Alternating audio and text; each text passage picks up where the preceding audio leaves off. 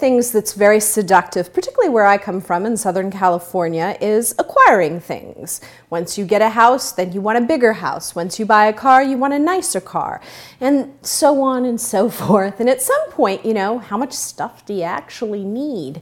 And one of the things that really happens is that really impedes wealth and it really gets in the way of your value system. For me, the most important thing is freedom. I want to do the work I love with people I love, and that's kind of the end of my story. I don't want to have to be stuck paying bills and become a prisoner of the house I own, a prisoner of credit card debt. And I don't want you to either. So, one of the things I think will really help you do this is really start thinking about and taking stock of what you love. Do you have things you love or do you just have stuff? Love what you have and have what you love. Don't fill your life with a bunch of junk. You know, I've had friends whose kids had a gazillion toys and some of them were never taken out of the box, or God knows they enjoyed the box more than the toy itself. Really start paring down your life. Go and do an entire makeover in your closet. Get rid of what you don't need. Sell it, give it to charity, do whatever you want. But resist this urge to merely accumulate things. That's not going to get you closer to the life you want to live, nor is it going to help you accumulate wealth. Really, what you have to start doing is becoming a more conscious consumer. I'm not saying don't splurge. I'm not saying don't buy things you dearly want. What I am saying is be conscious about what you're purchasing. It's so easy to pull out a credit card. It's so easy to buy two pairs of something instead of one just because you can, just because, ah, oh, it's on sale.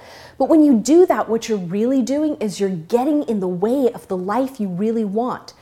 All of those extra pairs of shoes, extra toys, extra nights out for dinner, all of those things are getting in the way of you spending three weeks in Italy, maybe, or whatever it is that really matters to you.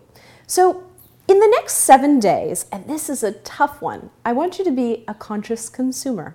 I want you to write down every single thing you spend money on, whether it's coffee, a bagel, whether it's a new dress. I want you to write it down. And I want you to think about every single time you spend money is that something that's bringing you closer to the life you want to live? Is this really getting you there? Or is this just something to fill space because you can? Every pack of gum, every bottle of water. I want you to take some time to write it down. And at the end of that week, I want you to assess not just the amount of money you spent, but do you even remember what you bought? Does it really matter to you anymore? And what was the real cost of those things? Because the real cost might be that you're not really getting to live the life you want to deeply live.